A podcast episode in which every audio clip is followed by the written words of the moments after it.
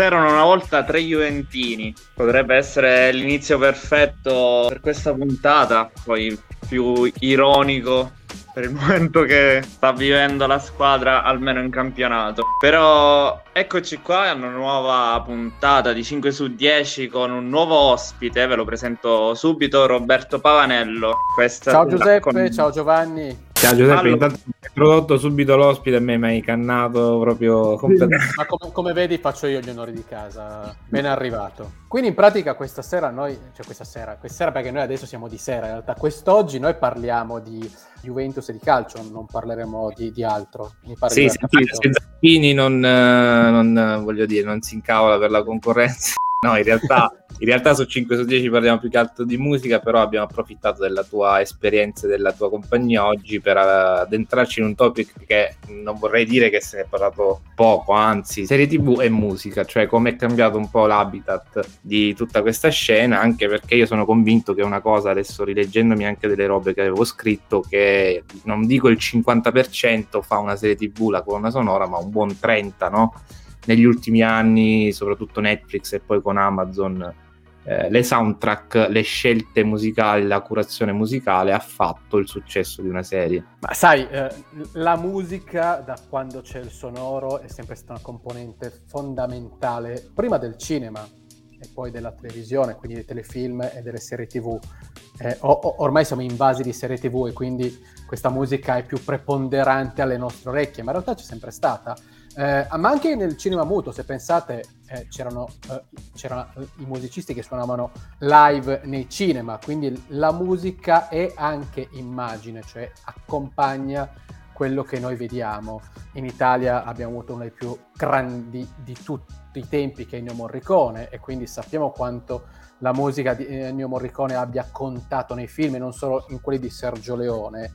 E oggi in maniera molto più leggera abbiamo le colonne sonore che accompagnano le nostre serie TV, che sono più figlie, direi, forse del lavoro fatto da Quentin Tarantino negli anni 90. Sì, Peppe, cerchiamo di fare un po' di selezione, nel senso che noi due ci facciamo un po' di scelte e Roberto ci porta le sue principali. Partiamo subito, nel senso facciamo una selezione di quelle che ci hanno colpito di più e che sia per scelte musicali che poi per anche serie ci hanno convinto bene. Ovviamente tra di noi, almeno io con voi non mi sono messo d'accordo prima, quindi può essere che facciamo scopa, ovvero che magari abbiamo scelto delle cose comuni, sì. Lo scopriremo solo vivendo. Ti ho dato uno spoiler, è un artista di cui parlo tra poco, quello che pronunciava questa frase. Morandi. Qua diciamo che a livello di quantità potremmo parlare per ore, ma andiamo spediti e vi parlo della mia prima scelta in un periodo in cui c'è stato bisogno di leggerezza e al tempo stesso la quantità di serie TV che abbiamo divorato nell'ultimo anno praticamente, ormai il mercato praticamente è saturo, cioè non c'è più niente da... Non lo so, ultimamente gli spunti non sono dei migliori, anzi se riuscissimo a dare dei buoni spunti al nostro pubblico non sarebbe per niente male. La prima selezione, cioè la prima serie di cui vi voglio parlare è Midnight Gospel, una serie in realtà animata, psichedelica, perché praticamente è costruita da questi disegni super colorati. Il protagonista sarebbe Clancy, che è una esploratore del multiverso, praticamente viene sparato attraverso un simulatore dalla forma di vagina praticamente, che lo spedisce in altri mondi, in cui incontra vari personaggi che cambiano puntata dopo puntata, con i quali parla di discorsi veramente profondi come la psiche, la morte, domande in generale sulla vita, il significato dei sogni e cose del genere, molto improntato sulla scia e sull'impostazione che ha la meditazione. Anzi, al riguardo, associata a questa serie, vi consiglio anche guide di Headspace se siete appassionati di meditazione. Ha fatto il boom nell'ultimo anno tramite lockdown e tante altre cose. Esatto, e la cosa interessante di questa serie è che comunque tutti i dialoghi sono basati su interviste vere avvenute in un podcast che si chiama The Duncan Trussell Family Hour. Andatela a vedere perché è leggera, dura, ogni puntata dura poco, l'inizio, l'approccio non è dei migliori, anche perché è comunque una serie che ti destabilizza. Durante la puntata a livello di gesti succede veramente di tutto, non vi spoilerò nulla, però nel frattempo che loro girano per questi mondi iniziano a parlare di cose che non c'entrano assolutamente niente con quello che stanno facendo e tutto diventa super interessante, oltre che super psichedelico, disegni e immagini veramente fighi. Questa era la mia scelta, non è... Dici dove si vede. Ovviamente è l'unica, la piattaforma che va di più, ma che non so, spero abbia al più presto una buona concorrenza. Stiamo parlando di Netflix, proprio le produzioni Netflix ultimamente si stanno distinguendo anche per il loro lavoro che stanno facendo attraverso le colonne sonore. In particolare non so se ne parlavamo, forse ne abbiamo accennato alla scorsa puntata, non so se tu Robby l'hai vista, Zero ultimamente, una delle ultime sì.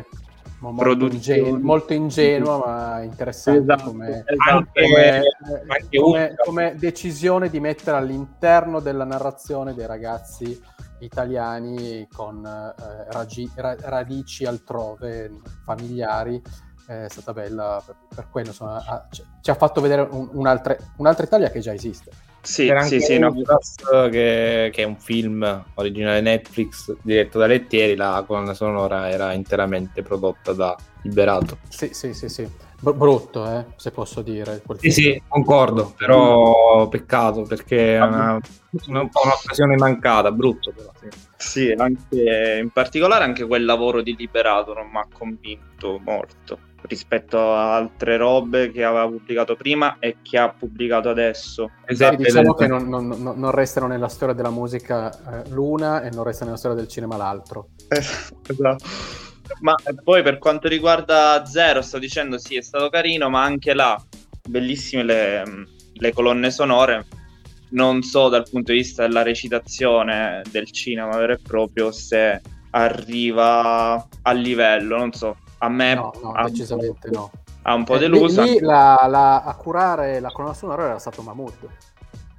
Sì, protagonista Mahmood, tra l'altro presente nella tracklist anche con Barrio, oltre che con Zero, omonima traccia, ma la quantità di roba presente tra le colonne sonore è stata non indifferente, tra FKA Twigs, Calibro 35, Grizzly Bear, Lil Wayne, una bellissima selezione, forse però uno dei casi in cui la colonna sonora non basta, a mio parere, poi magari. Siamo che sono stati bravi, ma non si sono troppo impegnati, mettiamola così. Esatto. Passiamo alla tua prima, Roberto, se ci... Io, essendo un anziano, avendo quella ventina d'anni in più di voi, ho deciso di iniziare andando negli anni 80, perché tutto è iniziato in conseguenza di un film del 1980 che era Fame, tradotto in italiano Saranno Famosi, un film di Alan Parker. Come germinazione di quel film, tra l'82 e l'87, mi pare di ricordare, è andato in onda un telefilm sulla Rai che si chiamava Saranno Famosi, che aveva come colonna sonora, come sigla iniziale, la stessa del film Fame, però non più cantata da Irene Cara, ma da Erika Gimpel, che aveva preso il suo posto come protagonista della serie nel ruolo di Coco. E perché io vi parlo di questa serie? Perché in un'epoca in cui ancora non c'erano le serie in originale, quindi guardavamo tutto doppiato, per noi ragazzini degli anni 80, almeno per me è stata la voglia di andare anch'io a frequentare una scuola come quella, che era una scuola in cui i ragazzi andavano e imparavano a cantare, a stare in scena, a ballare, a recitare, ed era la School of Art and Performing di New York. Voi immaginate per un ragazzo di Torino che cosa poteva significare vedere quella Manhattan, quegli anni della New York che cominciava a entrare nel nostro immaginario sempre con maggior potenza.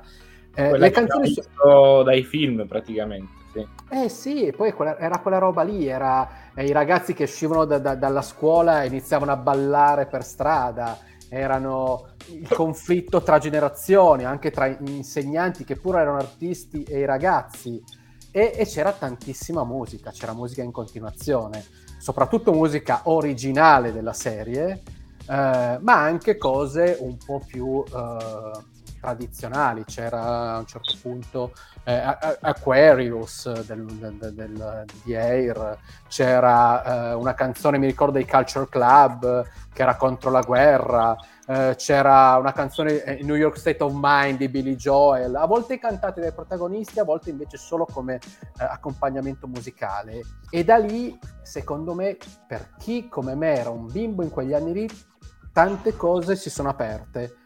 E io va a sapere, magari proprio guardando quella serie TV lì, quel telefilm, perché all'epoca li chiamavamo telefilm, che poi a un certo punto della mia vita ho deciso di studiare cinema all'università e poi di scrivere di musica e di TV come professione. Perché sono ancora lì che guardo Leroy Johnson che balla, Bruno Martelli che suona il piano e Lori Singer, bellissima, che suona il violoncello. Insomma, serie TV che fanno la differenza, lasciano un'impronta. Pensate anche l'aneddoto, sapete, Amici di Maria De Filippi, sì, nella esatto. prima edizione, forse nelle prime due edizioni, mi ricordo, si chiamava proprio Saranno Famosi esatto. e giocava anche come nome, come logo sulla serie del TV sì. /film. E ovviamente dagli Stati Uniti, a un certo punto a Hollywood arriva una telefonata dicendo mi scusi signora De Filippi, non si può mai cosa, e dall'anno dopo iniziano a chiamarsi ad Amici, però se guardate comunque la scritta richiama ancora quello stile lì. Sì, è vero, perfettamente, cioè proprio il logo, anche un po' l'atmosfera che c'era del primo Amici Saranno Famosi, poi è cambiato via via durante gli anni. Beh, vi è piaciuta la scelta? Vi è piaciuta? Sì, no, io sono in fissa con gli anni 80. Esatto, io Saranno Famosi, eravamo veramente piccoli quando il programma si chiamava così, ma infatti quello che causava praticamente un po' di disconnessione tra i miei pensieri era che appunto lo ricordavo come un talent, no? Non come una serie TV. Per cui probabilmente farò un passo indietro nel tempo e magari me la vado a cercare, me la vado a vedere. A questo punto direi parti dal film di Alan Parker. Esatto. Giovi, tu invece che prima scelta hai fatto riguardo le nostre selezioni? Io mi voglio linkare a quello che diceva Roberto, quindi sugli anni 80 me l'ha servita su un piatto d'argento perché è una delle mie preferite, che si chiama Stranger Things, ne avrete sentito parlare. Sì.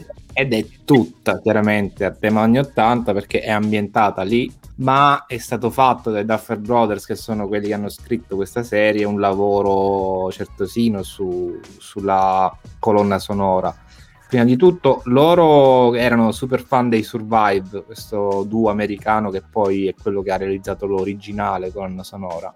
E allora è successa una cosa strana, i Survive intendo, perché la colonna sonora che tutti conosciamo a partire dalla sigla iconica ormai di Stranger Things, sono diventati come gli attori di Friends, che praticamente adesso sono proprio associati a Stranger Things, no? E quindi quando anche vanno a fare i live per i fatti loro, la gente gli chiede di suonare la roba che ha scritto per la serie, ma loro in realtà fanno musica elettronica con dei rimandi ai synth e a quella scena di Froese, Tangerine Dream, quello a cui si sono ispirati i Duffer Brothers per fare questa soundtrack, però insomma fanno altro, sono diventati delle star vere e proprie. Questo per continuare il discorso che facevo all'intro, quando la colonna sonora diventa un tutt'uno con la serie stessa.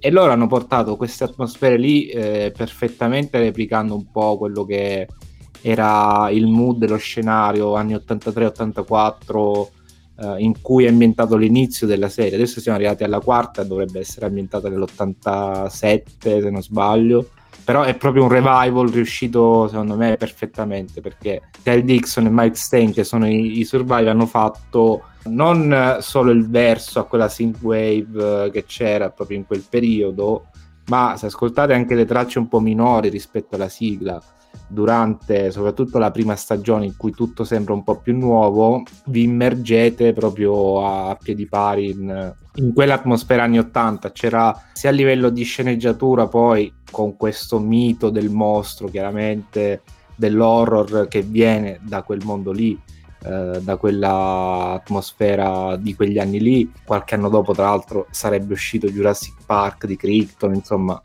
queste cose. Anche se Giovanni, ti interrompo, il mostro degli anni 80 nella cinematografia americana sì.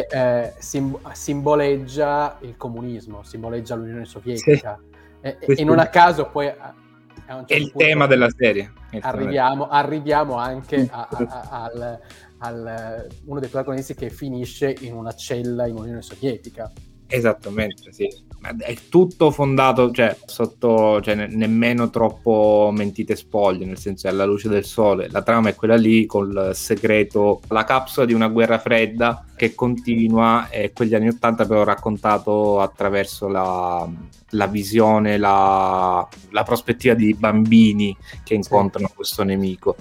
Però il lavoro, secondo me, sulla colonna sonora in particolare, se parliamo di quello, è stato perfetto, perché veramente rimanda tantissimo a quelle atmosfere, e secondo me, se fosse uscito qualche anno prima di quanto poi l'abbiamo visto noi, ovviamente negli anni 2020 quasi, è perfettamente all'epoca avremmo chiamato telefilm, adesso la chiamiamo serie TV Netflix, che dava tutti quegli accenni, tutte quelle storie di cui stiamo raccontando e che si facevano negli anni 80, primi 90 al massimo, perché dopodiché quell'immaginario lì è un po' andato a sparire. Però non puoi snobbarmi il momento più alto dell'intera serie TV dal punto di vista musicale, di tutte e tre le stagioni. San Junipero. Ma no, Never Ending Story, quando cantano Never Ending Story, lì io mi sono alzato in piedi e ho applaudito a scena aperta. San Junipero era invece Black Mirror, infatti ti ho fatto una battuta, però anche lì ci hanno giocato molto. Never Ending Story, ovviamente, la storia infinita, lì entriamo in quella sorta di microcosmo al confine tra anni 80 e anni 90, che è quello che stavamo dicendo poco fa, l'America che noi vedevamo da fuori, no? Che loro rilanciano sempre, anche perché poi c'è un riciclo di idee, a volte che funziona, a volte meno. Questa volta secondo me va bene, perché e poi lì c'è l'altra faccia rimanendo sulle serie TV, su quel periodo meravigliosamente tamarro che è Cobra Kai, sì, il seguito lo spin-off di Karate Kid. Sì. Anche dal punto di vista musicale è molto più tamarro, ma molto divertente. Sì, però diciamo che come se fosse nell'idea la cosa di fare qualcosa di collaterale al mondo anni 80, in realtà è proprio una cosa che si è inserita, ha replicato perfettamente quel mondo lì. A me sì, perché aggancia voi che non c'eravate e che però magari in qualche modo dal punto di vista iconico siete rimasti affascinati perché avete letto i film, avete letto dei fumetti, e noi che c'eravamo, che c'è l'effetto nostalgia, ti ricordi quando? Sì. Che poi comunque anche nella wave musicale degli ultimi anni, gli anni 80 stanno ritornando particolarmente. Assolutamente. Tastieroni, il sax, il synth. Esatto, e che ne so, mi è venuto un attimo da pensare pure poi New Guinea, per esempio. New Guinea. Uno dei dischi di successo degli ultimi 2-3 anni, che è quello di Dua Lipa, prende in foto da quell'immaginario. Anche non solo quello, anche i video realizzati dei singoli dell'album, e anche lo show, quello che ha fatto su Juventus, non mi ricordo più.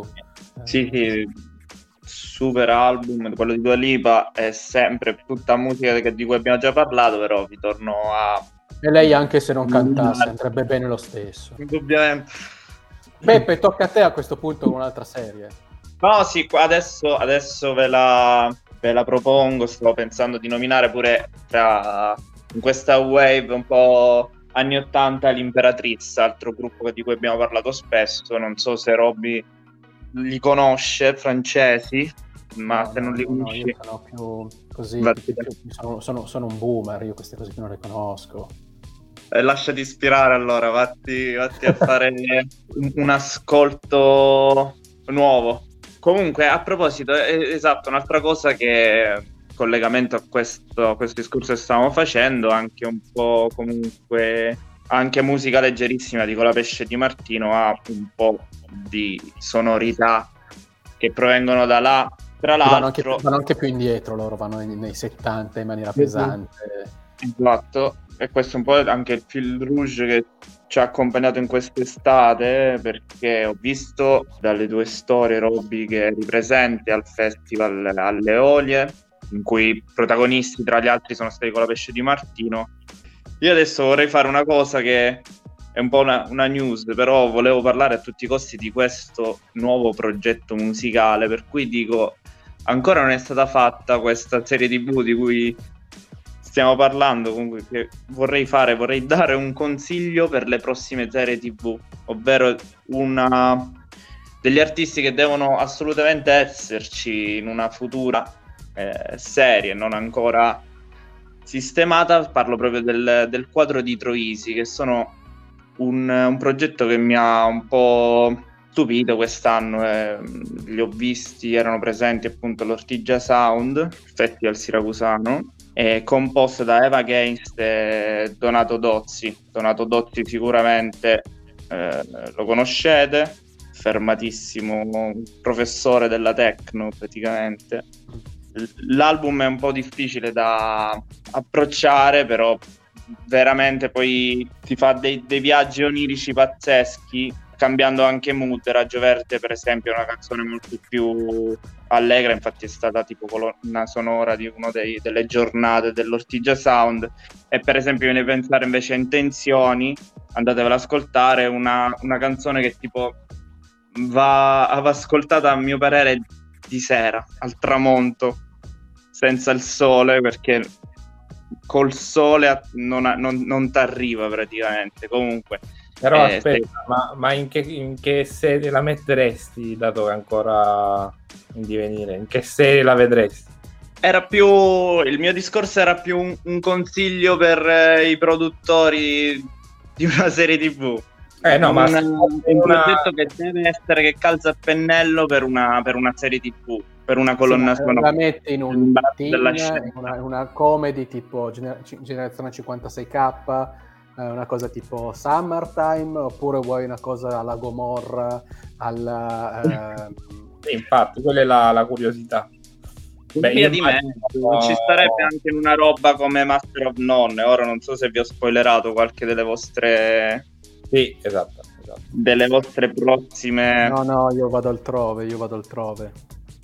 Sì, di Master of None ne parlo troppo io. E tra l'altro abbiamo citato Gomorra, un gancio, qualcosa che volevo nominare, che era giusto citare, era praticamente, pensavo a Franco Ricciardi che con Madama Blu era presente in Gomorra, altro mood abbastanza anni 80, quasi non gli dai una lira perché viene dal neomelodico e tutto. Invece se ti vai ad ascoltare Madama Blu di Franco Ricciardi ti metti a ballare praticamente.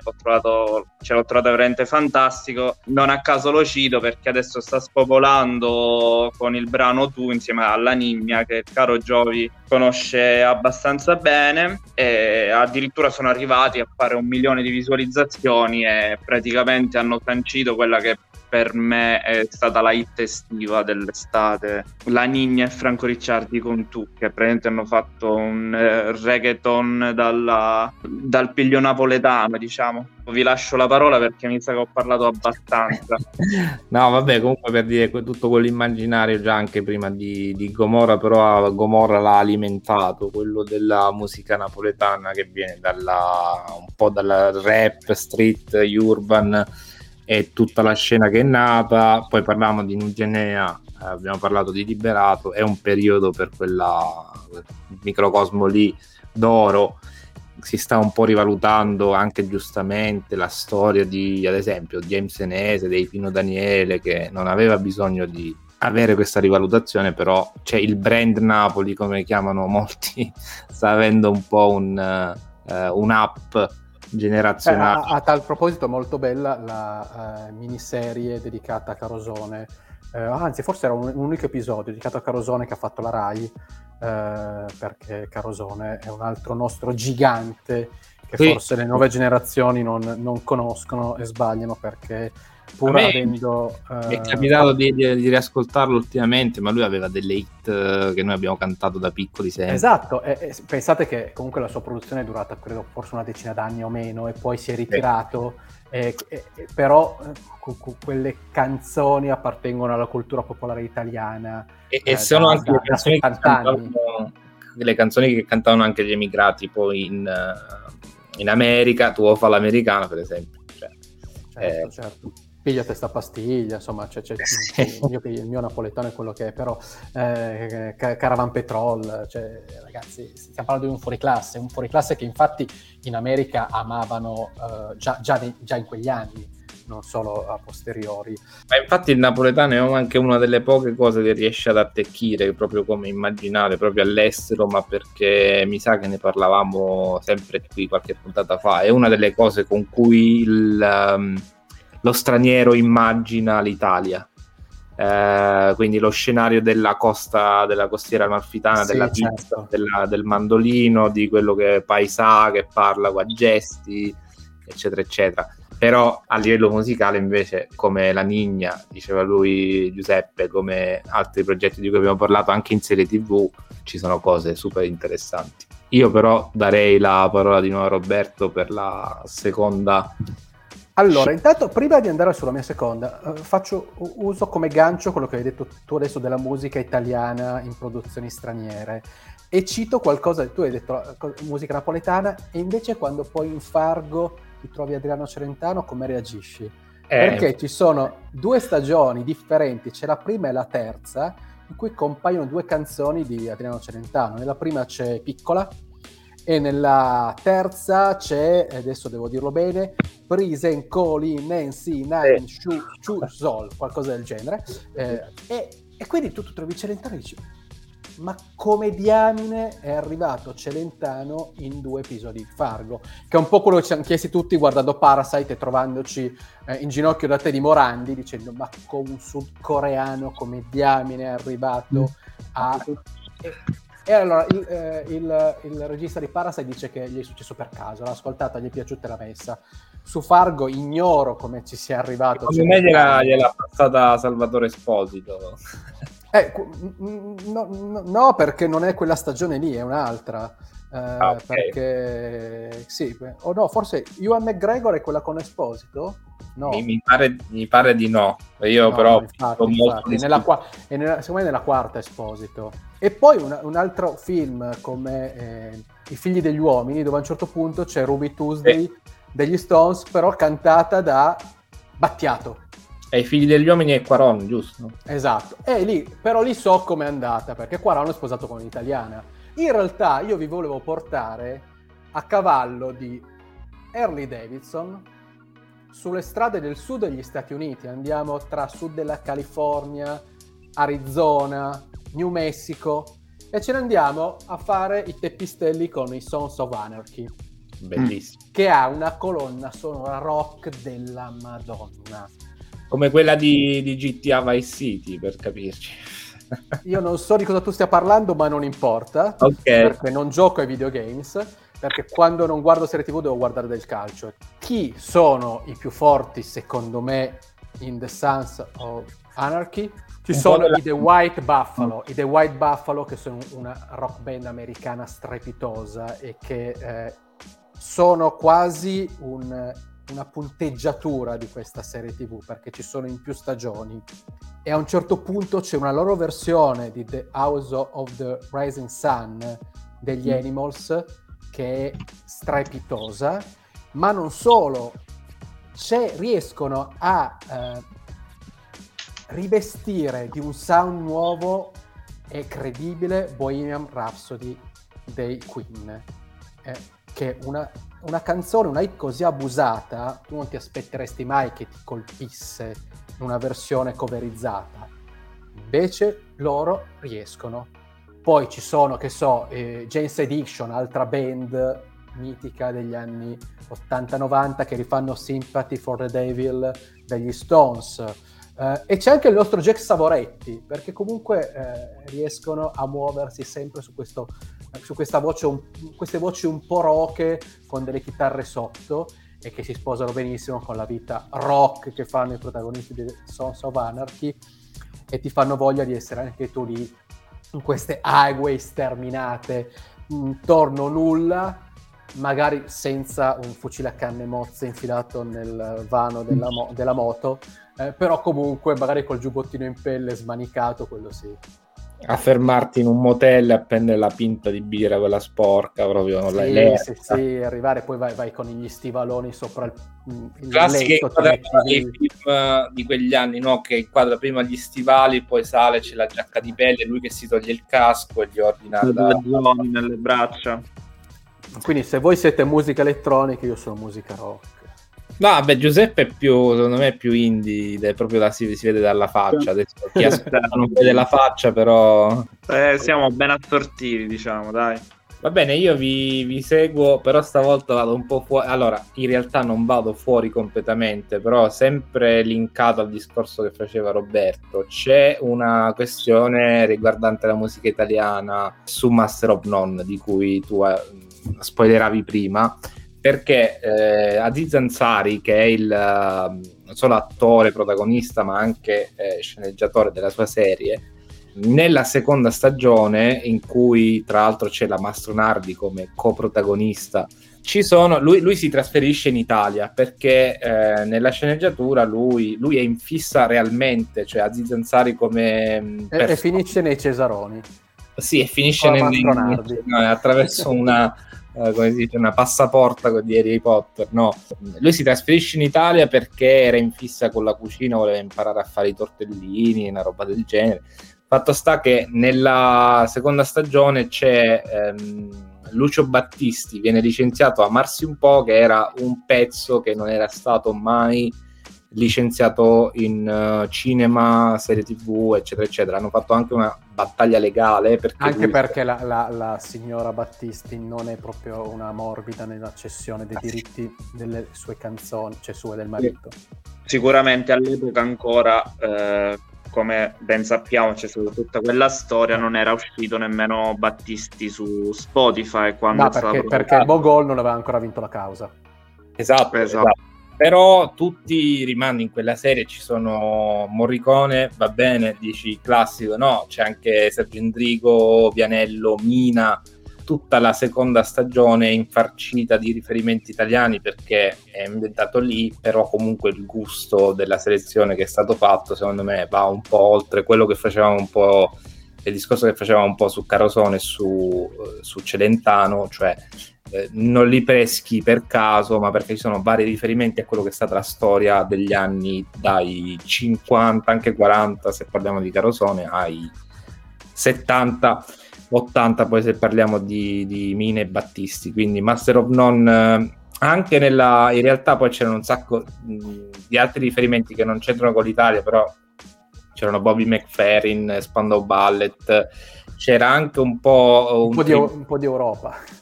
Un po' d'Europa, no? C'era anche un tributo al The Loft, Larry Levan, al Paradise Garage, quindi alla Mancuso, alla scena di New York di fine 70 che iniziava la house, la disco, che poi diventa famosa. C'è un cameo di Elijah Wood, che lui aveva all'epoca, adesso non ne ho idea, un duo, Wood and Wisdom, che suonano in una delle scene di Master of None, suonano ad un party. Quindi comunque c'è questa serie di scatole cinesi in cui da Battisti, da quello che vi stavo raccontando su questa storia qua, si arriva anche a delle cose più americane, strane. A me piacciono queste storie perché legano quello da cui siamo partiti all'inizio, no? Legano il discorso curare una colonna sonora, la scelta musicale di un film, chiamiamolo film, a poi dargli della logica, no? Quindi seguire il racconto perché lui è in Italia, seguire il racconto perché parla di una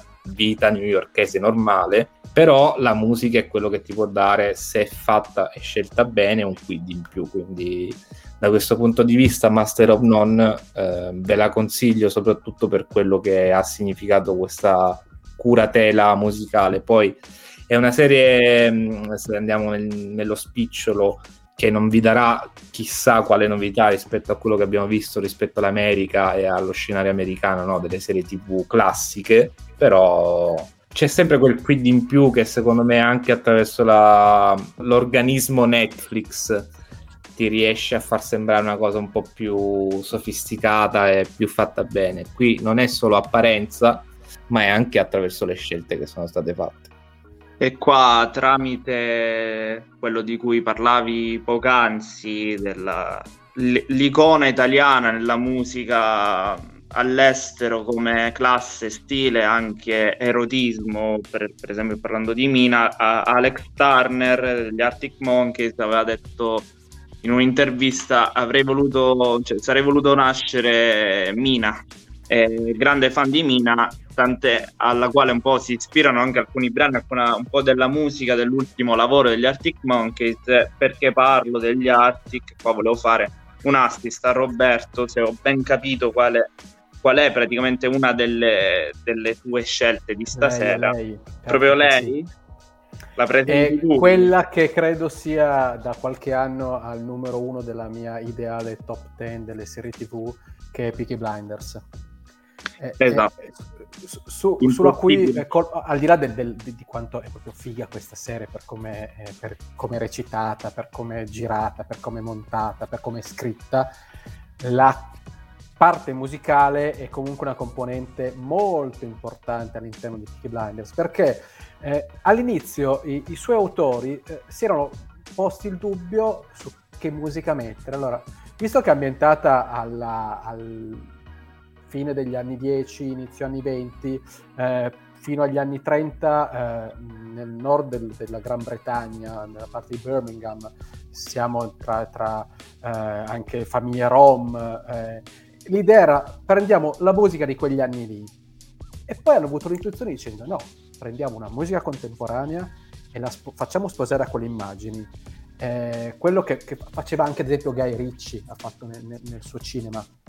E allora ci troviamo questi gangster anche molto violenti ma molto stilosi, questa fotografia molto curata, e andiamo tra Nick Cave and the Bad Seeds, gli Arctic Monkeys che hai citato tu, David Bowie, Black Sabbath, i The Kills, i Radiohead, cioè quindi c'è veramente di tutto e anche lì la line up in coacella dei sogni.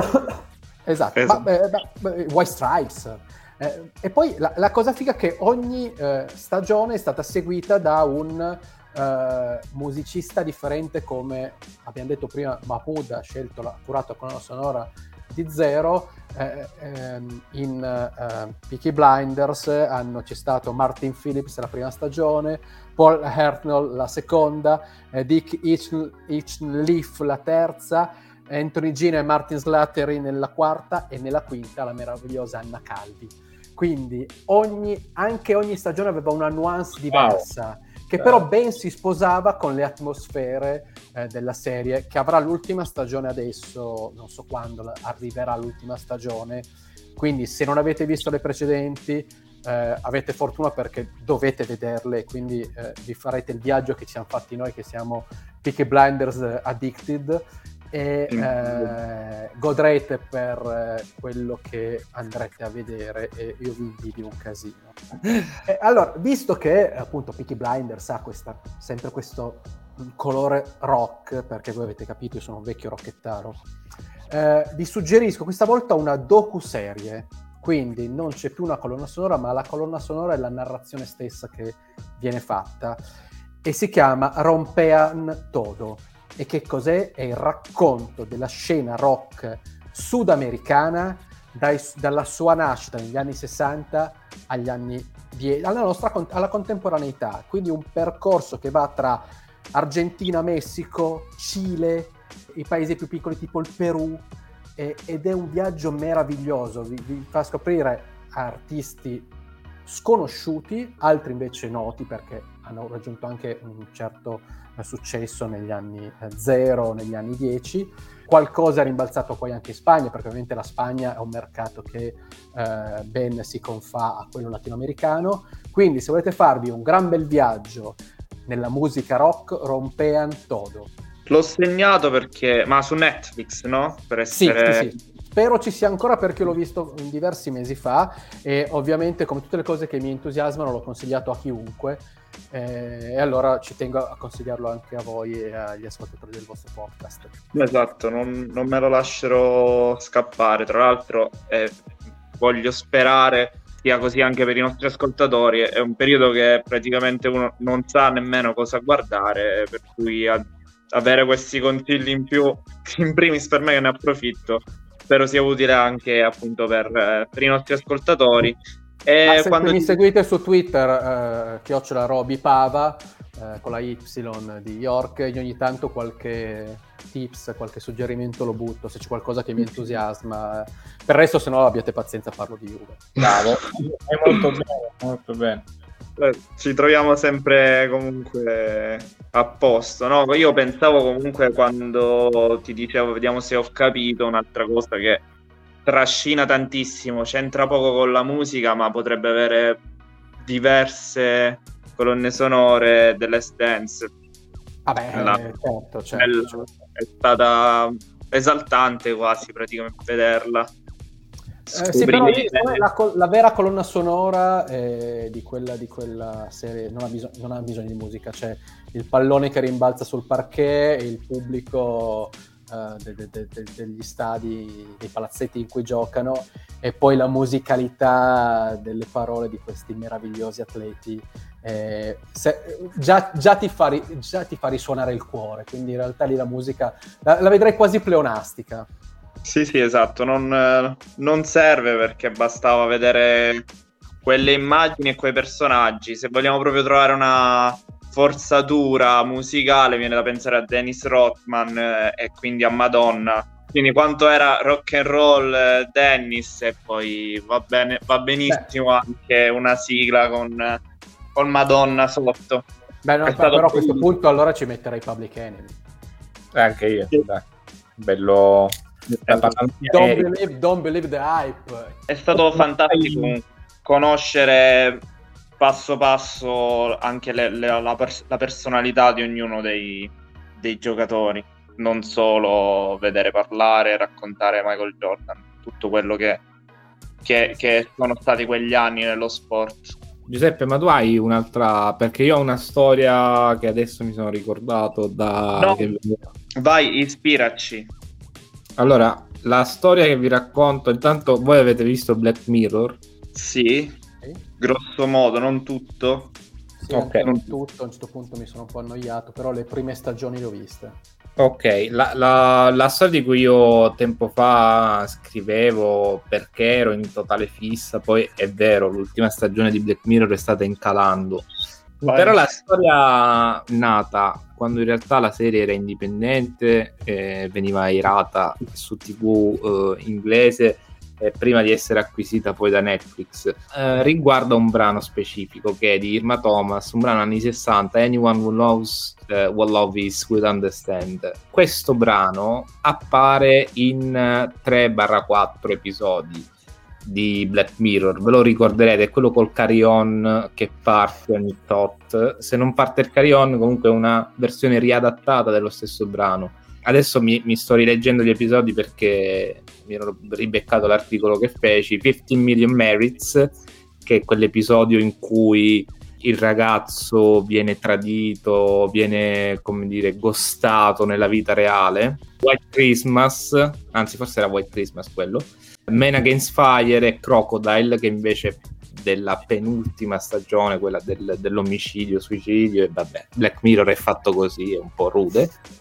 Però c'è un fil rouge, appunto, perché questo brano riappare ogni tot. Quando Charlie Brooker, che è il padre padrone della serie, sceneggiatore e creatore, diceva che sto brano stava bene nel primo episodio in cui appare, cioè 15 Million Merits, che adesso che mi ricordo è quello sulla cyclette, Avete presente quello delle persone schiavizzate sulla cicletta, in cui il ragazzo cerca di, insomma, si innamora della ragazza che poi va a fare Hot Shot, la dentro quella prigione stranissima, ed è la canzone che canta Abi Khan, no? La ragazza di cui lui si è innamorato. Dopodiché riappare in White Christmas, che è forse il miglior episodio, almeno secondo me, è praticamente un film, sempre con la stessa logica, cioè che appare in un momento in cui tu pensi che la storia si stia risolvendo bene e invece poi va a finire male. La stessa cosa succede in Man Against Fire, che è quell'episodio basato tutto sulla una distopia militare, dei militari che vanno contro dei nemici che in realtà non esistono, no? Loro li vedono come zombie, quelli zombie sono persone normali, un po' anche lì sempre come in Black Mirroriana memoria, una citazione alla vita reale, alla società.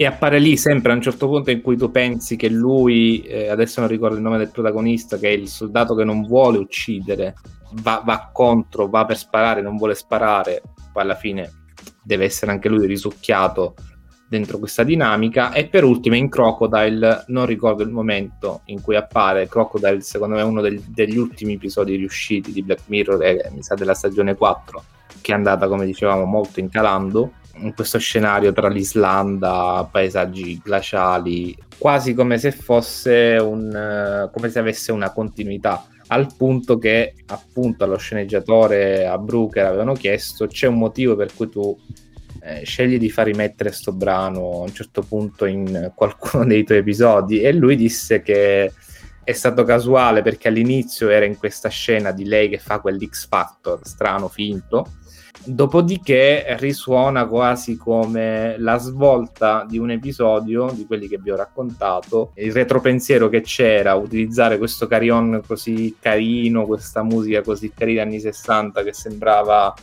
no, inno di gioia, fine della storia.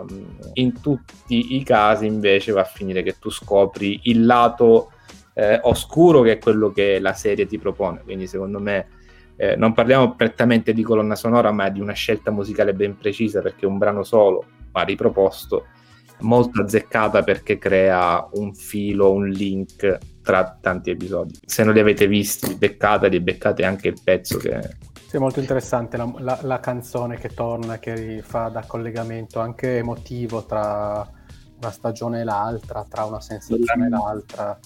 È un po' chislostiana qualcosa. L'annunciare la svolta verso le sventure. Esatto. Quindi un carry-on che ti prepara poi una certa a quello che sta per accadere.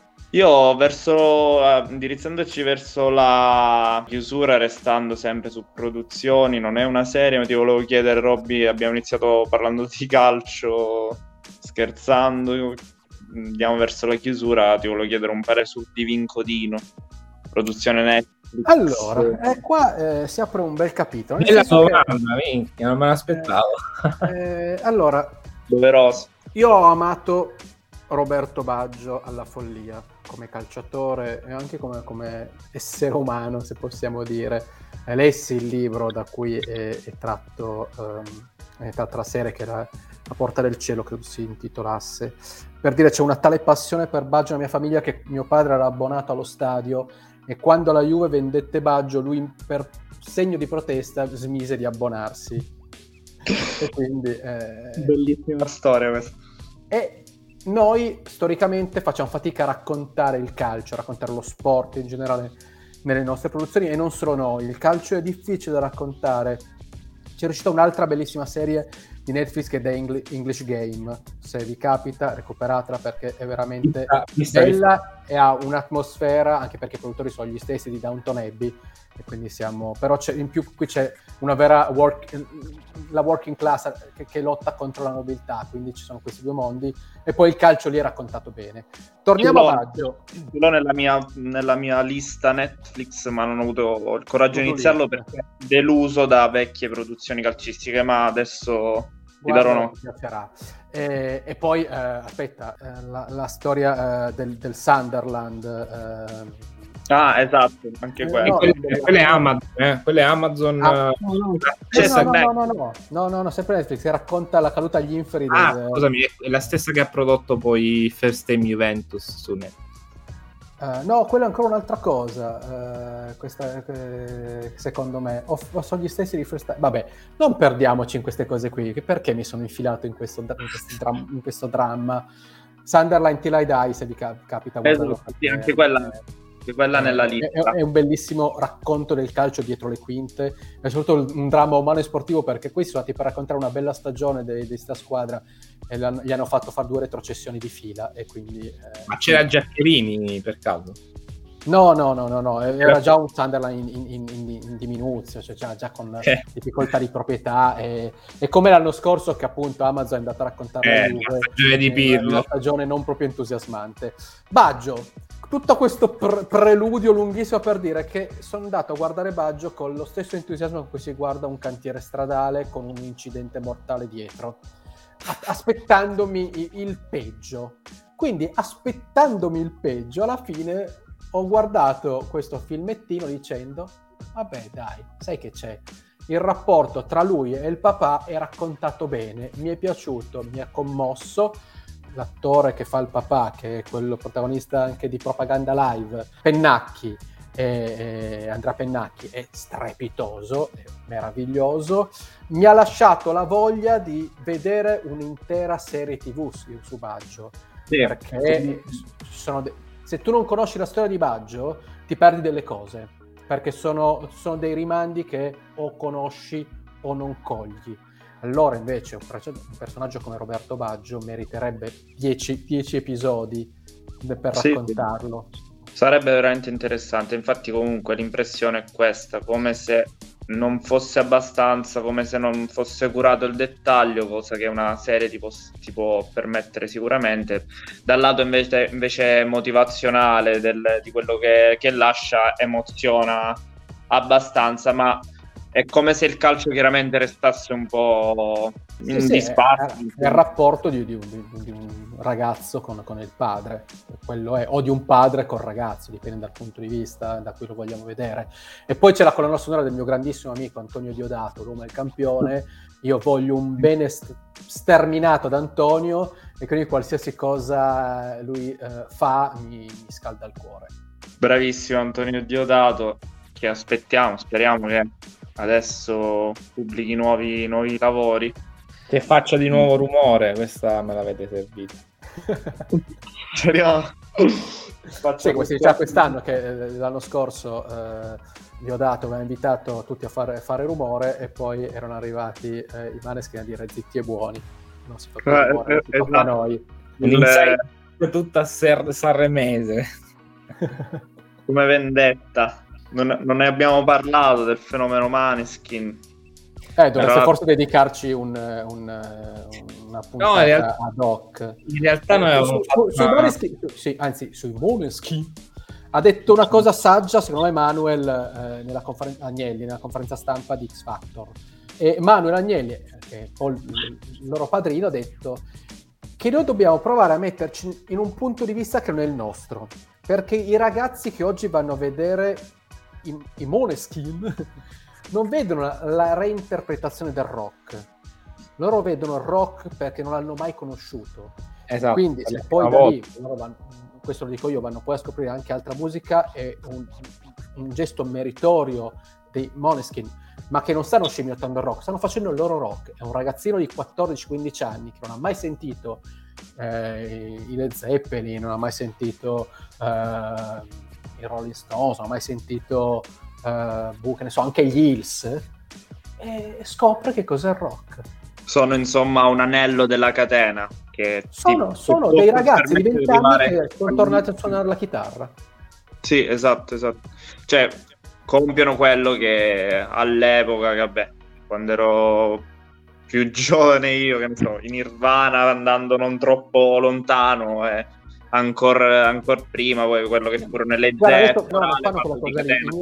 In Nirvana arrivano a rispondere al glam rock, a quello che era dei modi i capelli vaporosi, le tutine in pelle, le donnine, che era molto divertente ma era molto vacuo, che ha avuto forse l'apice con i Guns N' Roses. Dopo i Guns N' Roses non c'è più nulla da raccontare in quel mondo e arriva il grunge.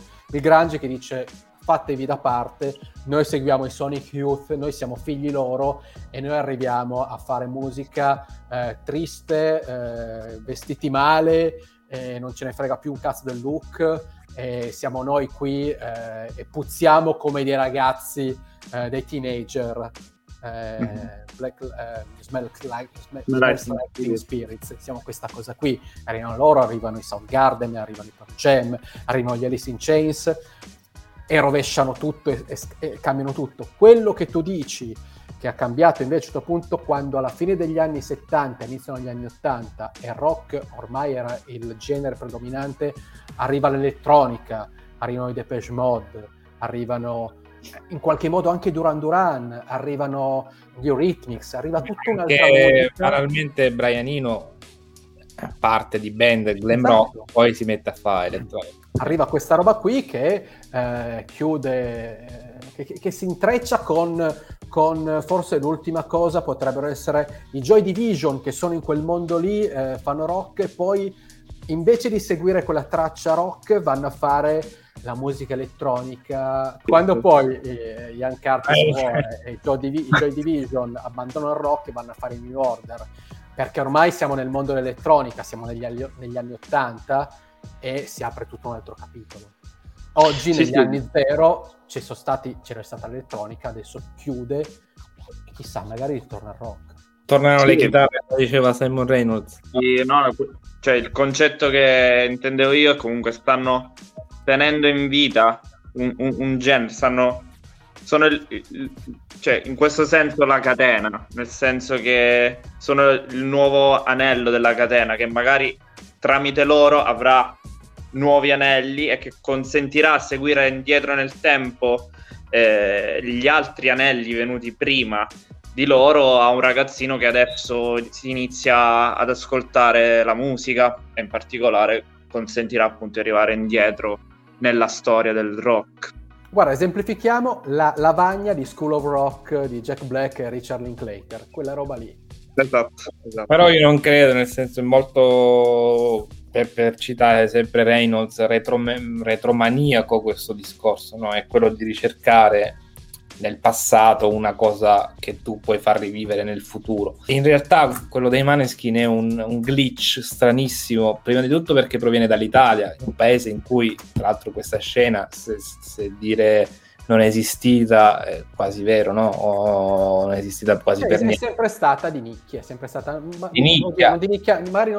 Non pienamente mainstream, non al centro dei riflettori. Ma inoltre puoi pensare che nel 2021 degli artisti, una band rock in Italia possa fare un pezzo con Iggy Pop, che per carità secondo me Iggy Pop praticamente ha più vantaggio lui a fare un pezzo con i Maneskin ora, perché per come sta messo, però loro hanno avuto un vantaggio che secondo me prescinde dal genere in senso stretto a cui si legano, un vantaggio molto di immagine, di originalità di quello che hanno portato, e lo dice uno che è ignorante di rock, non è particolarmente interessato al fenomeno Maneskin, ma è chiaramente interessato al fenomeno Maneskin per quello che sta creando tutti questi discorsi qua, quindi proprio un glitch, io lo chiamo glitch nel senso una roba strana, una mina vagante, chiamiamolo, ok?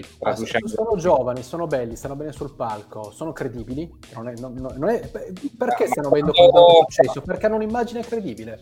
Hanno un'immagine credibile che è quello che serve dopo quello che esiste, dopo la trap, dopo il predominio rap nel mondo, perché avete visto, cioè quando esce Kanye West con un album si parla solo di lui, così come negli ultimi 5-6 anni si è parlato solo di quello a livello italiano. E in realtà invece è un periodo così strano, così senza riferimenti, che appunto proprio una band italiana che fa rock, che è una cosa che non è stata mai fatta, ha un boom, capito? È stranissimo. Vanno a vincere con un brano rock, con un'attitude rock l'Eurovision Song Contest, che è la patria assoluta del pop plastificato. Esattamente, cioè delle cose fatte e finite, molto così democristiane, molto iperprodotte. Infatti io penso che, parliamoci chiaro, se avessero vinto Colapesce Dimartino Sanremo e fossero andati loro all'Eurovision, chissà, magari non avrebbero vinto, perché sarebbero stati il revival italiano un po' disco, un po' cantautorato, e quindi dice vabbè, questa roba dell'Italia la conosciamo, non ci interessa particolarmente. Però da qui secondo me entriamo in un discorso che durerebbe 2 ore e 35 minuti, quindi io chiuderei. Quindi dobbiamo chiudere. Sì. Spero di non avervi annoiato, ragazzi. No, è stato super interessante, anzi grazie di essere stato con noi. Direi che tutto, gli stimoli non sono mancati nemmeno stasera, è stato veramente un piacere averti con noi, Roberto Pavanello. Grazie a voi. Grazie ancora Robby, e speriamo di rincontrarci presto. Tanto mi trovate sulla stampa, se avete voglia di leggermi sono lì, se no mi trovate sui social, cercatemi. Quando avremo ancora qualcosa da raccontarci sul vostro podcast, chiamatevi e tornerò ad ammorbarvi come ho fatto quest'oggi. Perché non anche in giro per Torino, dai, o allo Stadium. su Twitch con Juventus, ci seguiamo con... Ecco, se volete vedermi nella mia stupidità massima, mi cercatemi in Juventus, a casa Juventus con Massimo Zampini e Katia Micotra e Domecca quando c'è. Per questa puntata è tutto, ci rincontriamo presto, cari ascoltatori di 5 su 10. Ciao.